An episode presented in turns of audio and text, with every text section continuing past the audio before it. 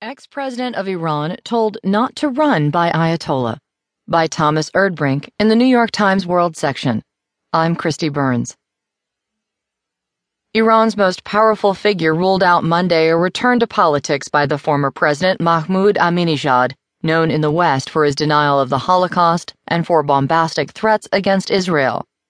The decision by Iran's supreme leader, Ayatollah Ali Khamenei, reported by the semi official Fars news agency.